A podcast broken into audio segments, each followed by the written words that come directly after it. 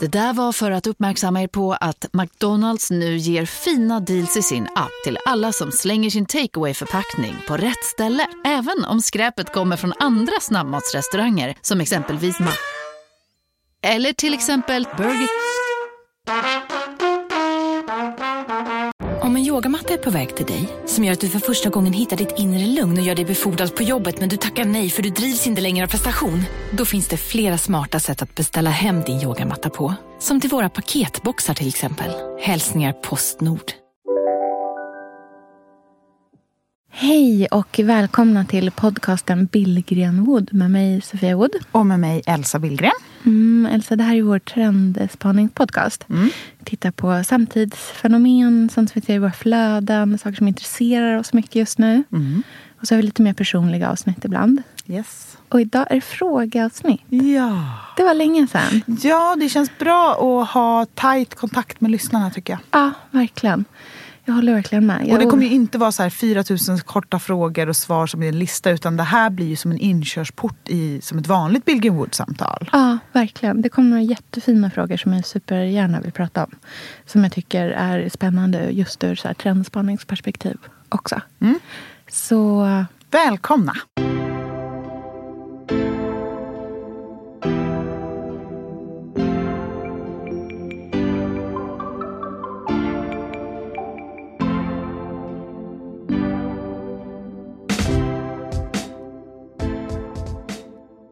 Emma skriver så här. Fråga. Tror ni att moderskapet kommer att uppvärderas de kommande åren? Tänker att vi sett en väldig romantisering av just moderskapet på sociala medier. Exempelvis bilder på barn med rosetter i håret som bakar kakor, stylade amningsbilder etc. Samt att typ alla influencers som skaffar barn får betydligt fler följare och tjänar mer pengar. Samtidigt som vi ute i samhället ser lönediskriminering mot främst då föräldralediga kvinnor, ett vagt förakt mot kvinnor som gillar att prata om sina barn, restauranger som visar att, man inte gillar, att de inte gillar att man tar med sig barnen, att man är kritiserad om man går ner i tid för att umgås med sina barn på grund av tänk på din pension. Alltså, tror ni att stämningen angående moderskapet på sociala medier kommer att smitta av sig på verkligheten? Eller är främjandet på internet kanske bara ett symptom slash motreaktion på verkligheten? Mm, jättespännande. Super, superspännande. Verkligen. För det här är ju verkligen att sätta fingret på någonting som, Mm. som vi har pratat om lite tidigare. Eller vi har i alla fall touchat vid det här ämnet. För det här är en av mina favoritfrågor. Det här Ja. med eh, glorifiera livet på Ja. Instagram. Ja. Ehm, och att ehm, kurera livet. Och du och jag har ju pratat ganska mycket privat om hur vi ser att det här kanske kommer ske. Men vi har, Mm. liksom vad, vad det här kommer leda till eh, för människor. Men vi har inte, det har vi faktiskt inte pratat om här. Nej, precis. Men det som jag tänker på, för att jag, jag, ser, mig, jag ser verkligen en stor boom i eh, romantiserandet av moderskapet, av hemmalivet, av myset, av gemenskapen. Det är väldigt mycket att man skriver att man är tacksam. Mm. Eh, och väldigt eh, mycket ja, men vackert och man bakar ihop och man plockar blommor ihop och tittar på den här lilla skrutten vad den är underbar när den sover. Och det är liksom, barnen är änglar och jag är en eh, fantastisk... Det är sån mjukhet och liksom värme. Och det tror jag eh, kommer sätta en press på oss att vi kanske inte känner att vi är så ärliga mot oss själva. Mm. Jag känner också att det finns en eh, moderskapet i kombination med en så här otrolig harmoni. Att det lyfts fram som någonting eh, som både är möjligt, eftersträvansvärt och att det är någonting som folk har. Eh, vilket också gör att eh, jag tror att många känner eh, att det är väldigt långt ifrån deras verklighet. Men det jag tycker är mest intressant är de som visar den här bilden av det harmoniska liksom, föräldralivet. Jag tror att de är nog de som mår allra sämst i det här. Exakt. Jag tror att de blir utbrända. Mm. Jag tänker så här. Hela världen just nu, i sociala medier, i det vanliga livet, i politik, i mat, i feminism, i moderskapet är otroligt så polariserat. Vi är så polariserade just nu. Mm. Vi har så himla få eh, gråskalor. Man är antingen vänster eller höger. Mm. Man är ond eller god. Man är eh, kaosmamma eller Karin Larsson. Mm.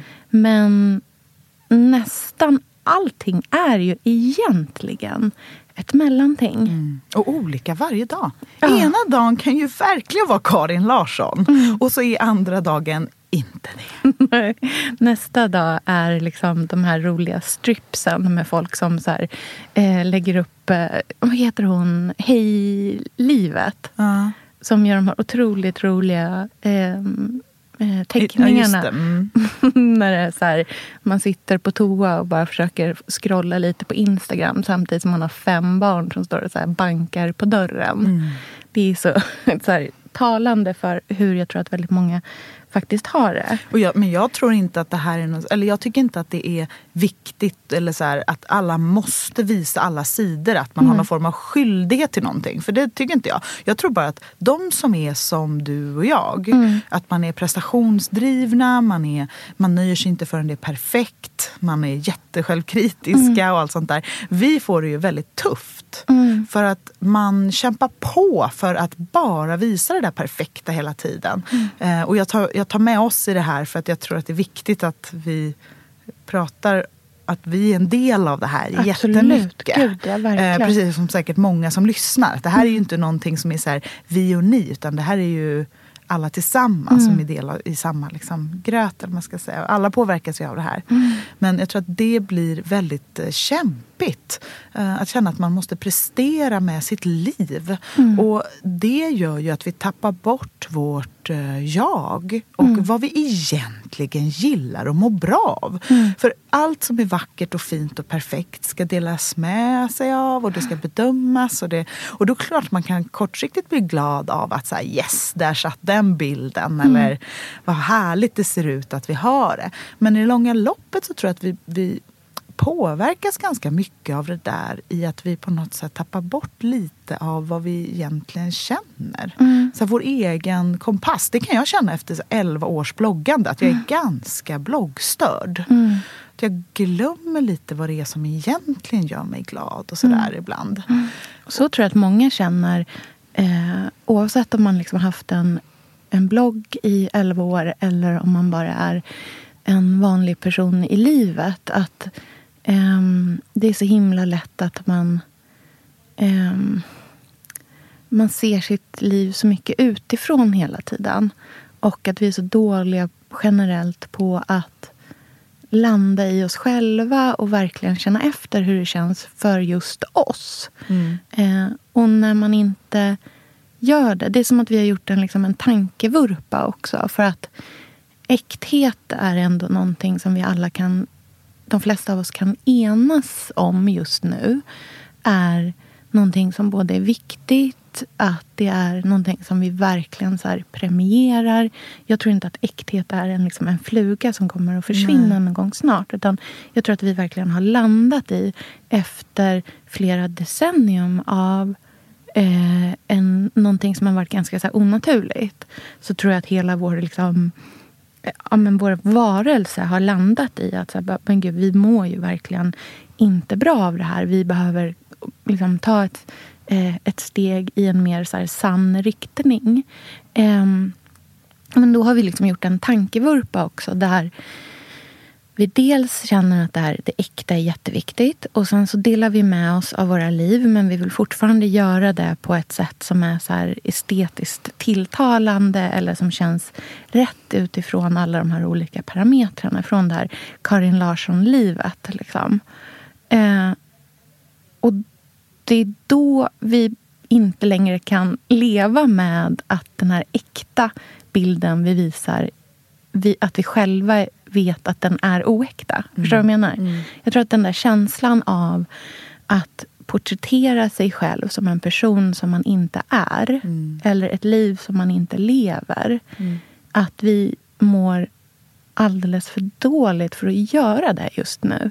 För på grund av så som världen ser ut och vad vi värderar så är det också det mest liksom... Eh, det blir som att begå våld på sig själv på något sätt. Att leva ett oäkt, osant liv.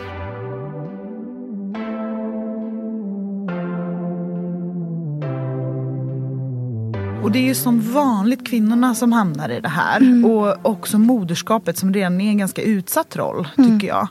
Eh, att det är så skört med moderskapet. Jag tänkte på en grej, alltså en grej som bara så symboliserar moderskapet för mig. Som jag fick en flashback om häromdagen. Det är att när jag efter min operation som var jättestor och jättejobbig och tog lång tid. Efter det uppvaket, jag hade ju så spinalbedövning. Det gör ju att man kräks som en galning och mår jättedåligt i uppvaket. Det tar lång tid. Efter det, när jag liksom hade vaknat till och de rullar ut mig från uppvaket in i hissen och tillbaka till mitt lilla rum där hela min familj sitter och väntar. Så säger en sköterska som hjäl- rullar, hon försöker ju bara vara snäll. Hon säger så här, din lilla son har längtat efter dig. Ja. Och då känner du bara att du har varit borta från honom. Ja, det är det Ja. enda jag känner då. Jag säger bara, snälla säg inte så. För jag får för dåligt samvete. Så att jag har inte ens rätt att opereras för att liksom kunna överleva. Och att vara borta från honom. Så otroligt brutal är moderskapet. Ja, och skammen som moderskapet eh, bär med sig för oss alla är ju enorm att bära.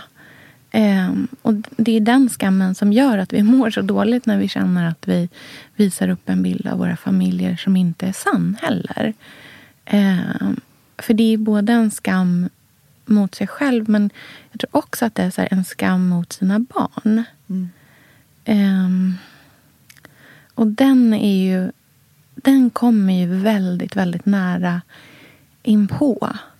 Eh, att inte vara genuint sådär lycklig som man tänker att man borde vara i liksom föräldralivet och sådär. Och jag tror att det är därför det också känns så himla svårt att ta när man får de där frågorna om att gå ner i tid för att, ehm, för att det påverkar ens pension till exempel. Alla sådana saker. Man blir så sliten. Alltså Man känner ju sig så sliten att man inte kan vara överallt på något sätt. Och det är så otroligt svårt att känna att man är den i familjen som ensam ska bära hela det här oket. När du opererades var ju Lynn med Pontus. Han har inte saknat dig. Han är ju med Pontus.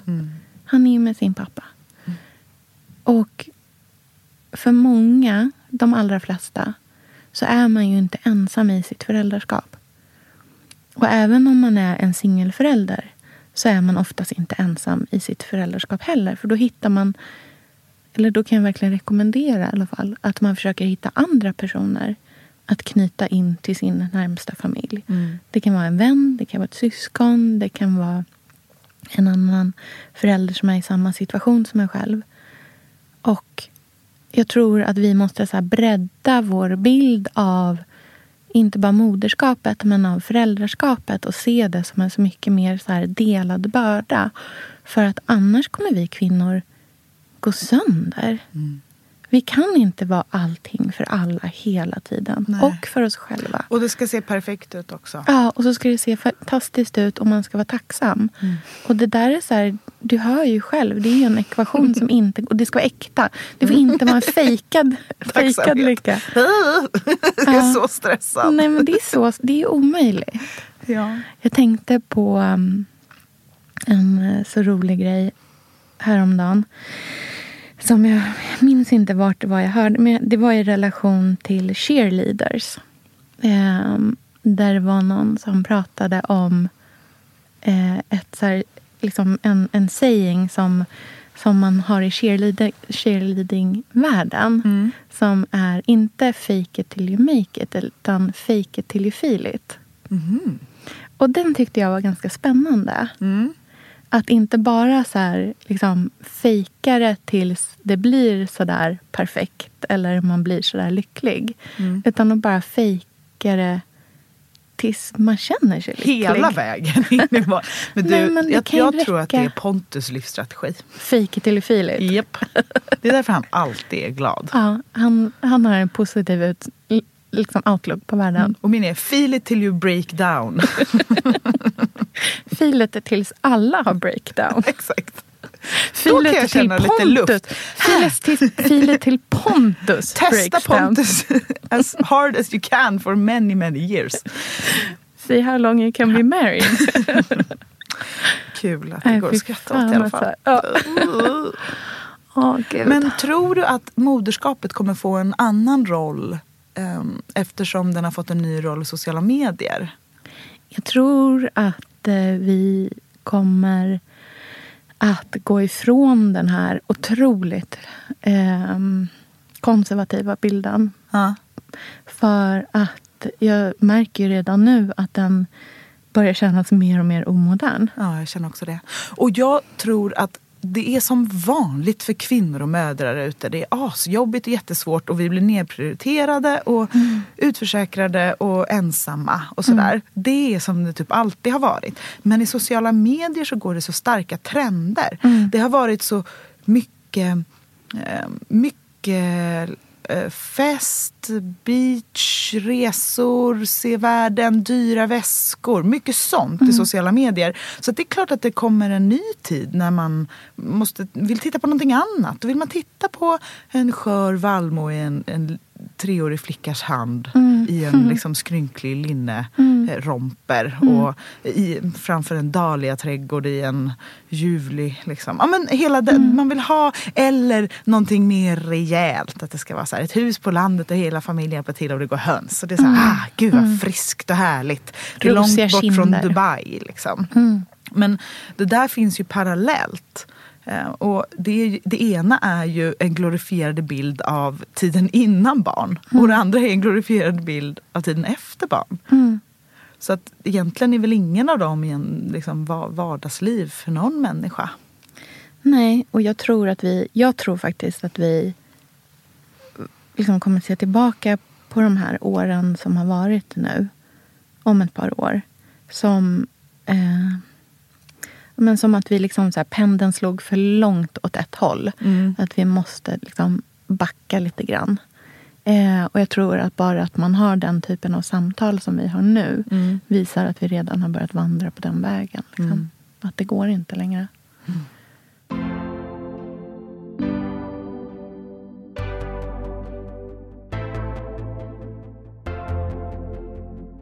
Ska vi ta nästa fråga? Ja, ska jag läsa den? Då kommer en fråga från Therese. Ni pratar ofta om att välja glädje och self-care. Men tror ni att vi kommer få se mer av det motsatta i och med klimatkrisen? Alltså ifrågasätta den tillgänglighetsbias som leder till att vi lever på i vår egen privilegierade bubbla och istället få mer av care for all, världssamvete. Hur tänker ni själva kring det? Till exempel ser ni till att informera er fortsatt om bränderna i Australien eller gräshopporna i Kenya med flera länder eller är ni mätta på nyheterna?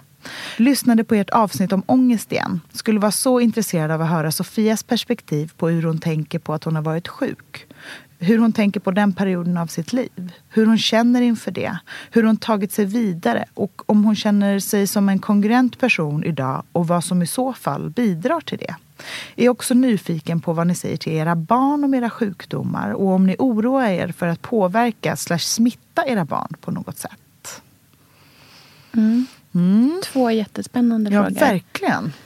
För det där tycker jag också är jätteintressant. Mm. Det här med att vi är såna allaktivister idag. Mm. Eh, och i och med att vi eh, hoppar mellan hjärtefrågor så mycket så kanske vi är dåliga på att verkligen sätta oss in i problematiken Mm. och långsiktigt hålla fast vid det.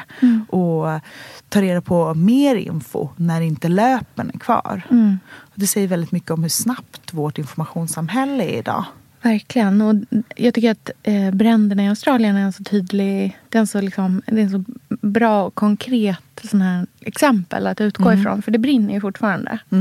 Men det är ju, finns ju inga löp längre på Nej, nu är det ju corona. Mm, som vi precis. pratar om. Mm. Exakt. Och det kommer det vara ett tag och sen så kommer det komma någonting annat. Mm. Ehm, Jag tycker att det är superproblematiskt att vi har så eh, kort attention span. Mm. Jag tror att det är vår tids liksom, pest. Mm. Att vi inte orkar sätta oss in i någonting genuint Mm. eller hålla oss fast vid det. Jag tror att det är det som kommer göra... Det är liksom det som gör att Trump kan bli president. Men jag- Och antagligen blir det fyra år till. För att vi orkar inte hålla fast vid någonting. Vi går bara vidare. Det är liksom Mm. clickbait, eh, rubrikernas tidevarv. Men jag tycker inte att man bara kan skylla på sig själv. Jag Nej. tycker det är så himla viktigt vad man säger till andra. Mm. För jag tycker mig se en väldigt stark trend om att vi på något sätt tvingar andra att engagera sig Mm. och tycka och ta ställning. Att vi ser ner på människor om de inte uttrycker sig Mm. kring någonting. Och det blir ju att putta på det här. Mm. Vi måste ju sluta kräva av varandra att ta ställning.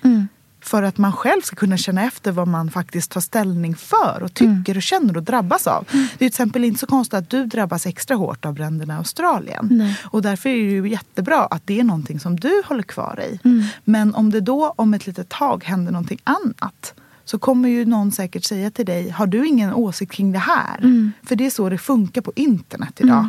Jag tycker ofta väldigt bra när Sandra Beijer svarar på sån här kritik i sin blogg. Eh, för hon är ju ganska eh, bestämd. Mm. Och när folk tycker att hon ska liksom, säga vad hon tycker i olika frågor Mm. så säger hon bara nej. Mm. Och jag älskar det. Mm. För det finns ingenting som gör att vi kan kräva av varandra att ta ställning hela tiden. Nej. Och det är fullt mänskligt att inte alltid känna någonting. Nej. Och att man faktiskt kan ändra sig och Mm. byta åsikt.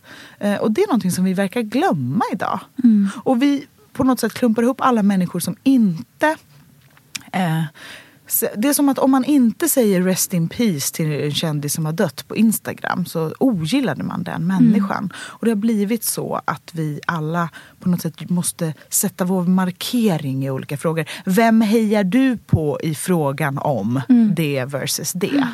Och jag blir så stressad av det. Och det gör verkligen att jag tappar min egen inre kompass till Elsa, vi är ju sponsrade av Bosch. älskar. Älskar att vi båda nu har varsin serie 6 köksmaskin. Det har varit hembakt morgonbröd hela veckan. Det är det lyxigaste jag kan tänka mig. Är inte det en god barndom, så säg. Ja, alltså, om det här inte är idyllen. Men grejen är så här. Jag vill ju ha alla de här sakerna. Jag vill ha nybakt, hembakt bröd på morgonen. Ja. Men just nu i mitt liv så är det mycket som får stryka på foten. För att jag har inte tid. Men med den här otroliga maskinen så hinner jag baka bröd. Den sköter liksom allting själv. Jag behöver inte ens knåda. Jag sätter på den och den gör knådrörelserna åt mig. Alltså, serie 6 har ju sju stycken sensordrivna automatiska program. Ja, När jag hör den hör meningen, ja, Ja. då känner jag så här, jag kan inte misslyckas. Nej! Den, alltså, degen blir perfekt. Mm. Det är som att jag har lagt ner jättemycket tid och energi på det här brödet när det jag har gjort är att hälla saker i en skål och trycka på en knapp. Underbart. Mm. Nej, men man bakar ju som ett proffs och jag tycker om att baka enkla grejer och de Ja. blir ännu enklare med Bosch serie 6. Alltså, jag har ju haft Bosch i mitt liv ganska länge Mm. och speciellt på landet. Så för mig är det förknippat med att det blir gott, Det är mysigt Mm. och det är tryggt för det blir riktigt bra varje gång. Man väger ju också sakerna direkt i skålen, så det blir Mm. inte tusen olika saker som måste diskas och som är krångligt. Det är verkligen sänka ribban. Men Bosch har ju tänkt ut vad vi skulle kunna misslyckas Ja. med och eliminerat de faktorerna så att det blir bra varje gång.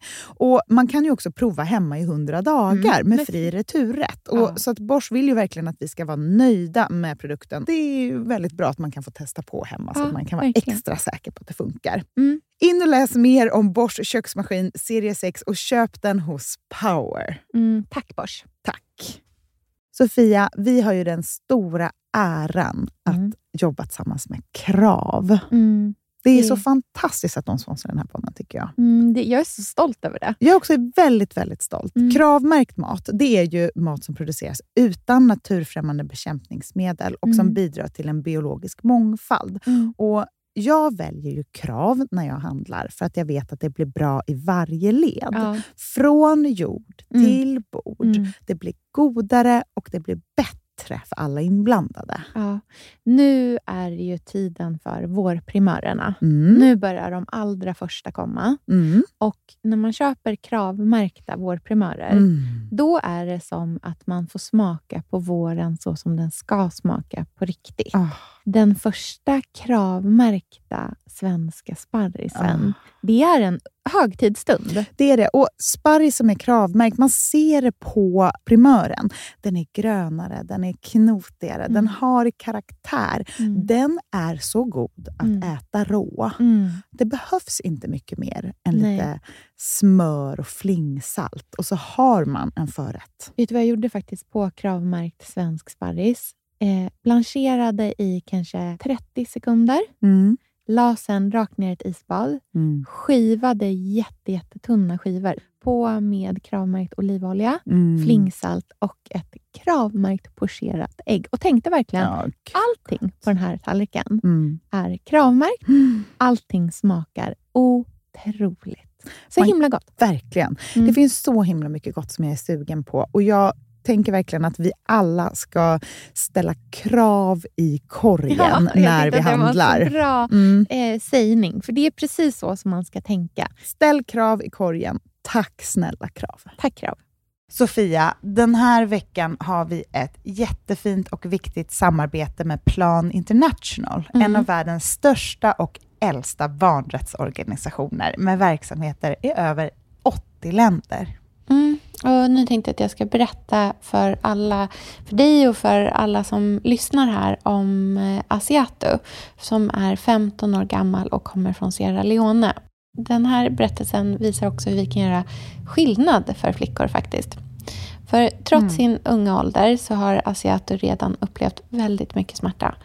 Hon har blivit utsatt för våldtäkter under hela sin barndom. Och eh, hon berättar att hon inte vågade säga någonting om de här övergreppen till någon. Och att hon därför inte hade någon runt sig som märkte något förrän hon blev gravid. 13 år gammal. Man är så liten när man är 13. Kan du tänka... Alltså jag, nej, jag, det är svårt att tänka sig att ett barn ska bli barn, mamma vid, i den Mm.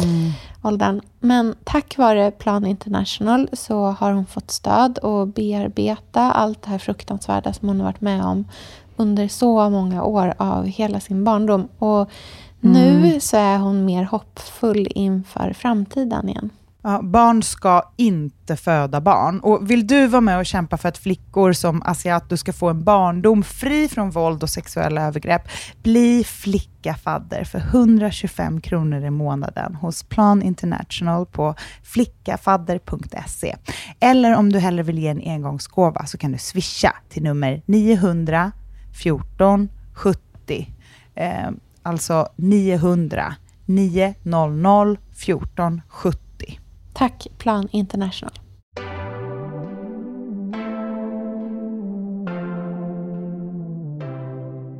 vad jag liksom drabbas av. Mm. Och känner bara en prestation utifrån ett utifrån perspektiv. Mm.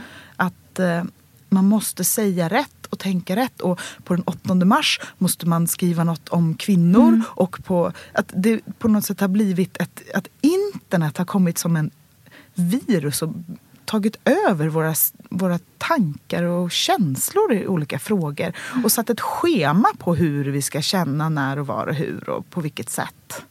Men det är lite som att så här, informations... Möjligheten till att ta del av en oändlig mängd information Mm. har gjort att aktivism har liksom gått från att vara någonting som man krävde av sig själv. Att man levde på ett visst sätt, faktiskt levde på det sättet. Att man gick ut och demonstrerade. Eller att man liksom, det var någonting som kostade dig någonting i, liksom, i engagemang eller ansträngning. Mm. Aktivism idag, det handlar om att kräva saker av andra. Mm. Men ingenting av sig själv. Nej. Och där blir det fel. Mm. Och jag tycker visserligen att det finns liksom definitivt en, ett, em, ett värde i att försöka väcka liksom en bred uppmärksamhet. Men för att göra det på ett trovärdigt sätt så behöver man faktiskt ha engagerat sig själv också. Mm. Jag tänkte på det i Wordpress, Mm. som våra bloggar ligger i. Mm. kan man ju se vad folk när man ser folks kommentarer. Mm. Så kan man till exempel klicka på IP-numren. De Mm. syns ju inte utåt. Nej. Och där kan man ju till exempel då se om ett och samma IP-nummer, alltså en och samma person, Mm. kommenterar under många olika namn. Mm. Och det är någonting som... Jag gjorde det i morse nämligen. Mm. Och såg en person som har eh, kommenterat ganska eh, vast under typ fyra, fem olika namn. Mm. Jag vet att det här har hänt dig nyligen Mhm. också. Och det är ju någonting... Alltså när, det säger så mycket om vår tid. Mm. När man har så mycket att säga och så mycket att kritisera att man inte ens kan göra det under ett och samma namn. Att det räcker inte ens med att vara en och samma person för att Nej. göra det. Man har så mycket starka åsikter Mm. att man själv inser att det inte är hållbart Mm. att bara jag tycker så här mycket. Mm. Så jag måste dela upp mig i många personer. mm. Och bedriva eh, diskussion med mig själv. Ja. Där kan man ju verkligen prata om det här med hur bra man mår då. Eh, utifrån eh, att vara sann mot sig själv eller Mm. inte. Men du vet ju, jag, fick ju, jag gjorde ju det här igår då.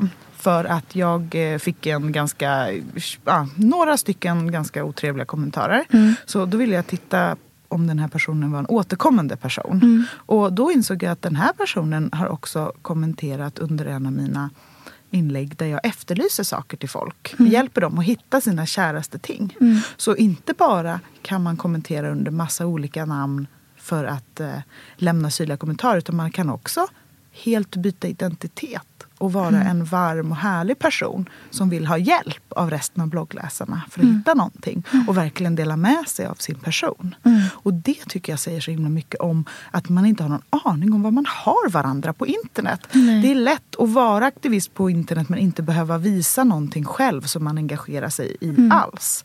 Så, och det där vet ju vi det där lärde vi oss när vi var på Svenskt Tenn och pratade med eh, forskare från Beijerinstitutet Mm. som berättade att eh, enligt forskning så är ju det bästa sättet att påverka människor att visa gott föredöme. Mm. Eh, inte att påpeka på hur dåliga de är. Mm. Utan, för att det faktiskt leder till det- större förändring. Större förändring Mm. om man visar eh, gott exempel Mm. än om man påpekar andras uselhet. Mm. Och det tycker jag är väldigt inspirerande. Mm. Och hoppas verkligen på en eh, framtid där vi kan hålla fler tankar i huvudet samtidigt och eh, vågar engagera oss i någonting som vi brinner för. Också vågar hitta egna intressen Mm. som inte men som kommer ur passion inifrån. Mm. Jag tror också att vi har ju levt i en individualistisk tid så länge att vi har börjat blanda ihop eh, men att vara egocentrisk och att ha ett jag. Mm. Eh, att på något sätt att ens vilja utforska sina egna intressen och inte bara self-care utan sin liksom, inre människa och Mm. vad man gillar och vem man är. Att det på något sätt skulle vara negativt. Mm. Och det förstår inte jag riktigt. För att man måste väl ha det på något sätt på banan innan Mm. man kan dela med sig av sig själv till andra och framförallt Mm. påverka andra eller inspirera vidare. Mm. Eh, och med det sagt så tror jag att man att vi absolut framöver kommer ha ett större vi-perspektiv i allting vi gör. Eh, men kanske och förhoppningsvis inte på, i en, ja, men under en lika hård kommunikation som vi har haft senaste åren tycker jag har blivit en otrolig skillnad i Verkligen. eh, diskussionsklimatet. Och framförallt hur folk diskuterar inom grupper där man ändå tycker typ likadant. Mm. Eh, att man nästan vill nedmontera varandra istället för att eh, ja, men gå ihop och, och göra Bygga upp. någonting. Ja.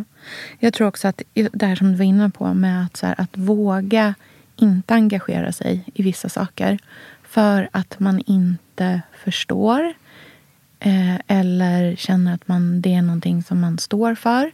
Att man tycker olika. Mm. Alltså alla tycker ju faktiskt inte likadant. Ehm, och att våga liksom vila i det och vara i det är en del av, utan att för den sakens skull se ner på dem som vill engagera sig. Nej. Utan att låta så här, det här, den här gruppen får blomma i sitt intresse. Mm. Jag kanske inte tillhör den gruppen, men jag tillhör den här gruppen. Mm. Här kan jag, mina åsikter få blomma. Det är en del av det här all care. Mm, det tycker jag också. Och en grej som jag tycker vi har tappat bort, Mm. Det är nyfikenhet. Mm. För det finns inget utrymme för människor som inte är kompletta Nej. idag. Man måste vara färdig, utbildad, eh, ha stenkoll, Mm. eh, ha hundra argument, eh, vinna diskussionen. Man måste vara någon form av übermensch. Mm. Och det gör ju att nyfikna människor sållas bort. Mm. Och det är ju ändå vårt starkaste. Liksom. Ja, men kan saker drivas ur lust och nyfikenhet så Mm. kan man ju göra jättemycket förändring, tycker jag. Så det måste vi ju börja öppna upp lite för att man inte är så hård mot. Och Mm. folk som kanske missförstår eller men att det, det måste lite snällare klimat, tycker Mm. jag. Vore Verkligen. väldigt bra för alla i slutändan.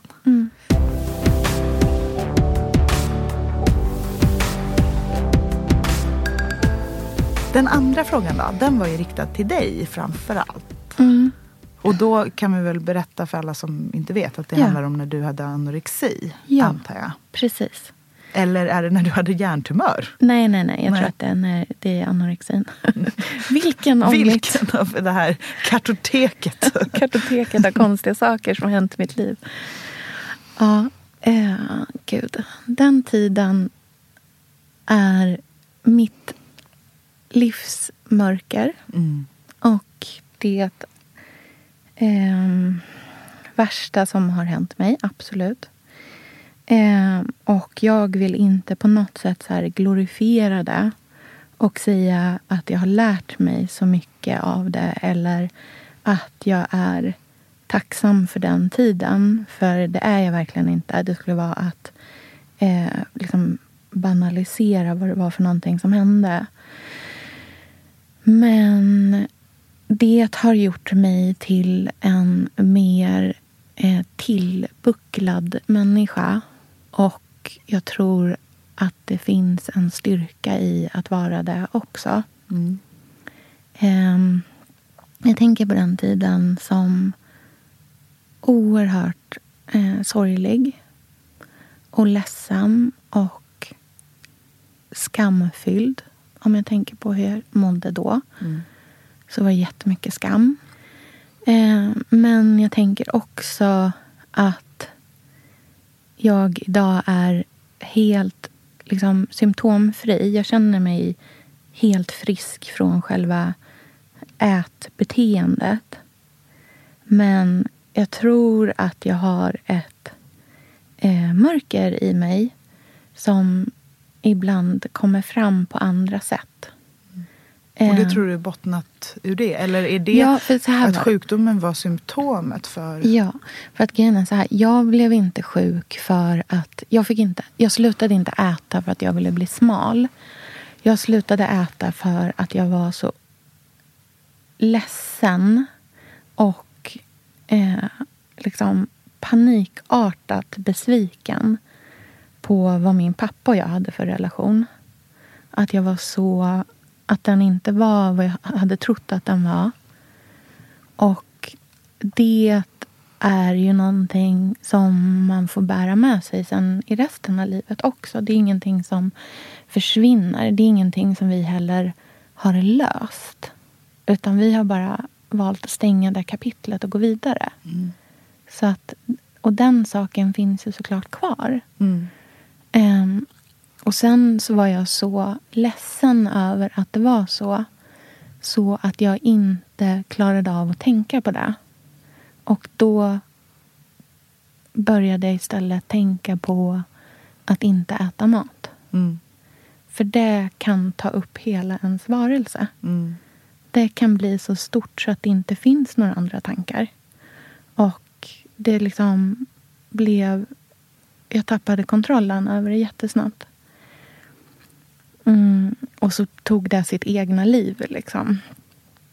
Som sen tog flera år att bli av med. Men eh, det finns ju såklart ett, liksom, ett, en del av det här som också grundar sig i att jag har en så här, ganska dålig självbild. Mhm. Eh, att jag ganska ofta så här, eh, ser ner på mig själv. Och har ganska dåligt, så här, inte självförtroende, för jag ger mig ändå in i saker och ting. Men om jag upplever att de inte blev helt perfekta Mm. eller till den nivån som jag förväntar mig att jag ska prestera på Mm. Då har jag så svårt att se det som en så isolerad händelse. Då ser det, du det som din pappas liksom, bekräftelse och Ja, kärlek? att, så här, att liksom inte är värd.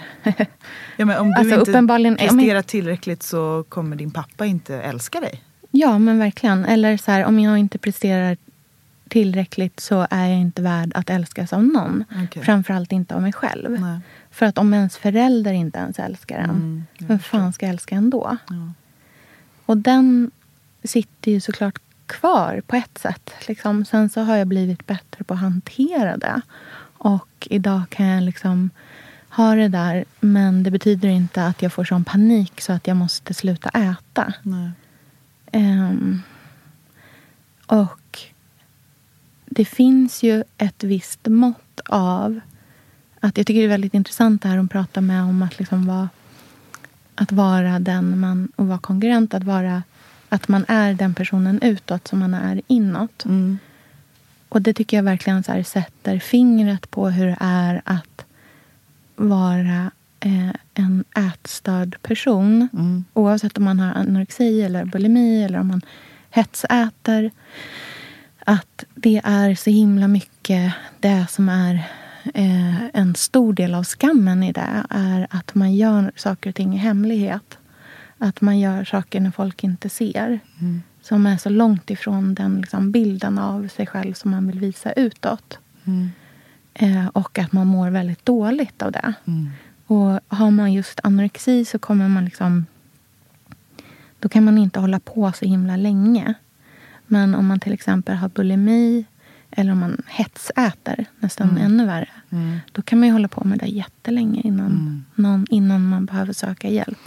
Det där med skammen är ju Mm. också väldigt ihopkopplat med barndomen. För Mm. du var ju ganska ung när du Mm. var sjuk väl? Mm, och tonåring. Ja, för jag kommer ihåg, jag hade ju en, eh, inte alls en liknande sak, men som ändå, när man hör dig prata om skam så, så gör ju, jag tror att alla blir väldigt träffade av det. För det är någonting som vi alla känner igen. Och att det är någonting man framför allt inte vill att ens barn ska känna någonsin.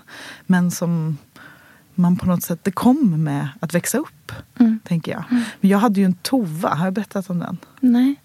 Det här är så banalt också i samma, sammanhanget. Nej, men jag tycker att det är så intressant. ja, men, när jag gick i eh, femte klass, tror jag det var, och i efter, alltså efteråt kan man ju analysera det här som att jag var helt nyinflyttad Stockholm och vi hade flyttat och till, från ett så här mysigt gemenskapshem Mm. där vi i familjen var i fokus till en våning på Östermalm och nu skulle pappa bli känd. Mm. Liksom, att det var så stor eh, förändring Mm. för hela familjen. Eh, så började jag få en tova i håret som liksom bara blev värre och värre. Mm. Och till slut, istället för att typ be om hjälp eller någonting så satte jag bara upp håret i en knut. Mm. Och sov med den knuten.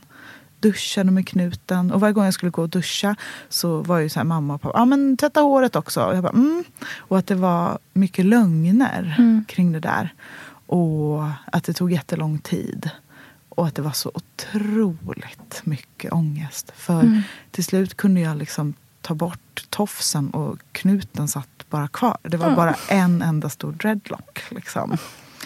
Eh, och en dag efter många, många månader, jag tror att det nästan var ett år, Mm.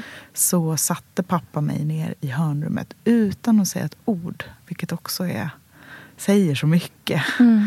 Och började kamma ut den där bollen Tova. av tova. Eh, som, ja, det var ju hela mitt hår så det blev ju inte så mycket kvar. Men det var verkligen en otroligt sorglig situation. Mm. Som ehm, eh, var väldigt jobbig. Och jag tänker på det där med, i frågan så var det ju också så här hur man är mot sina barn Mm. i det där. Och undrar om vår generation, att det kanske är eh, the silver lining för oss i vår generation. Att eftersom våra föräldrar, deras generation, hade svårt att kommunicera om känslor. Mm. För att deras föräldrar aldrig hade gjort det med dem. Mm.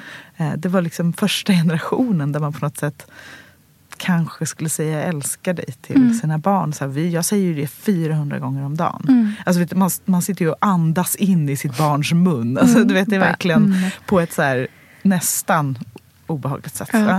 Att vi kanske, kanske kommer ha lite mer koll på det där. Eller vad tror du? Jo, jag tror verkligen det. Jag, Jag hoppas, tror- hoppas, hoppas det. Nej, men jag tror att det är så, så här, symptomatiskt för den här förändringen är att vi ens sitter i en podcast Mm. med liksom hur många lyssnare som helst och berättar om det här. Mm. Det säger så mycket om hur vi som generation hanterar... Att vi får den här frågan. Mm. Att vi ens reflekterar på det här sättet. Och jag har ju ingen rädsla i mitt liv som är större än att jag skulle smitta mina barn Mm. med den ätstörningen. Mm. Eh, det är ju på riktigt saker som kan hålla mig vaken på natten i Mm. ren och skär liksom, skräck. Mm. Men jag tror att för att jag är så pass medveten om det och så pass eh, liksom genomtänkt i eh, hur det är att vara sjuk och ser det så snabbt i andra människor. Mm. Jag har ju två saker som jag har så här otrolig känslighet mot. Mm. Som jag vet typ innan folk vet det själva. Mm. Och det är om de är gravida. Det kan jag, jag ser det på, i ögonen på folk. Mm. Och jag ser om man är ätstörd på något sätt. Mm. Alltså jag, ser, jag, vet, jag ser det. Och det, är, det tror inte jag är unikt för mig. Jag tror att för många som eh, har varit ätstörda så har man en så otrolig känslighet mot det. Mm. För man läser mellan de raderna. Mm. Och det finns ju en... Liksom, så här, forskning säger ju att eh, en av de så starkaste faktorerna som kan motverka att man eh, utvecklar ätstörningar är ju att man är en familj som äter tillsammans Mm. och att man samtalar vid matbordet, att man är närvarande. Mm. Att man inte sitter med olika skärmar, Mm. eller att man, utan att man pratar med varandra. Men det har jag, jag tror jag har sagt det i podden förut, men enligt i alla fall- i alla fall en psykolog Mm. som jag har pratat med, så är det de två enda sakerna man som förälder typ behöver göra. Mm. Det är att äta tillsammans och fråga hur deras dag har varit. Mm. Gör man det så är man liksom hemma. Mm. Det är en så himla bra så här, målbild att ha i sitt föräldraskap, tror jag. Mm. Att försöka vara så pass liksom, närvarande. Och har man inte möjlighet att äta middagar tillsammans så kan man äta en frukost tillsammans. Eller att man, har, att man skapar... Liksom man gör, det Sin är familjs rutin i alla Precis, fall. Mm. exakt. Och att man hittar det som är, liksom är görbart kring, kring den biten på något sätt. För folk Mm. jobbar ju skift och Mm. många jobbar senare än barnen behöver äta. Och, men då får man väl liksom så här hitta saker på helgen. Eller så här, man har ett mål att jobba mot i alla fall. Men Jo men absolut, jag är jätterädd att jag ska smitta mina barn med det. Men jag tror att sannolikheten att jag kommer göra det är väldigt låg.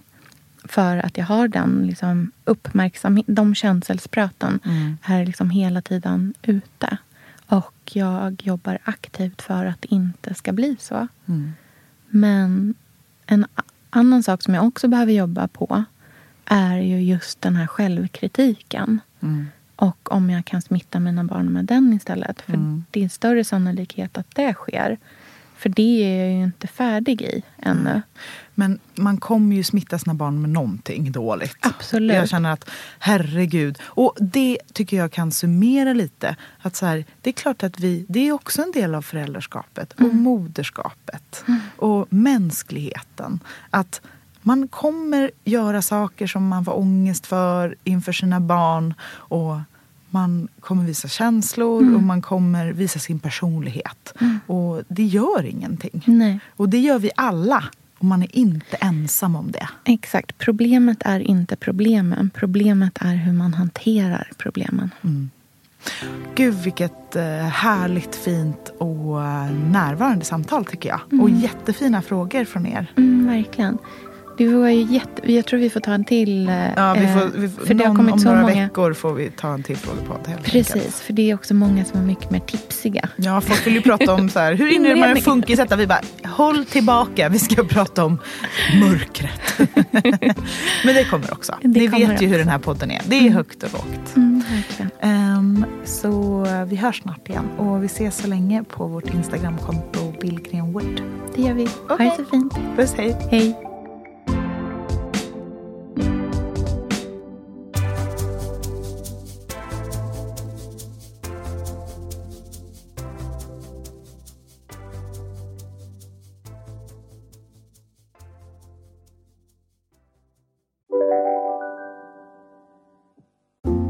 Är med om det största.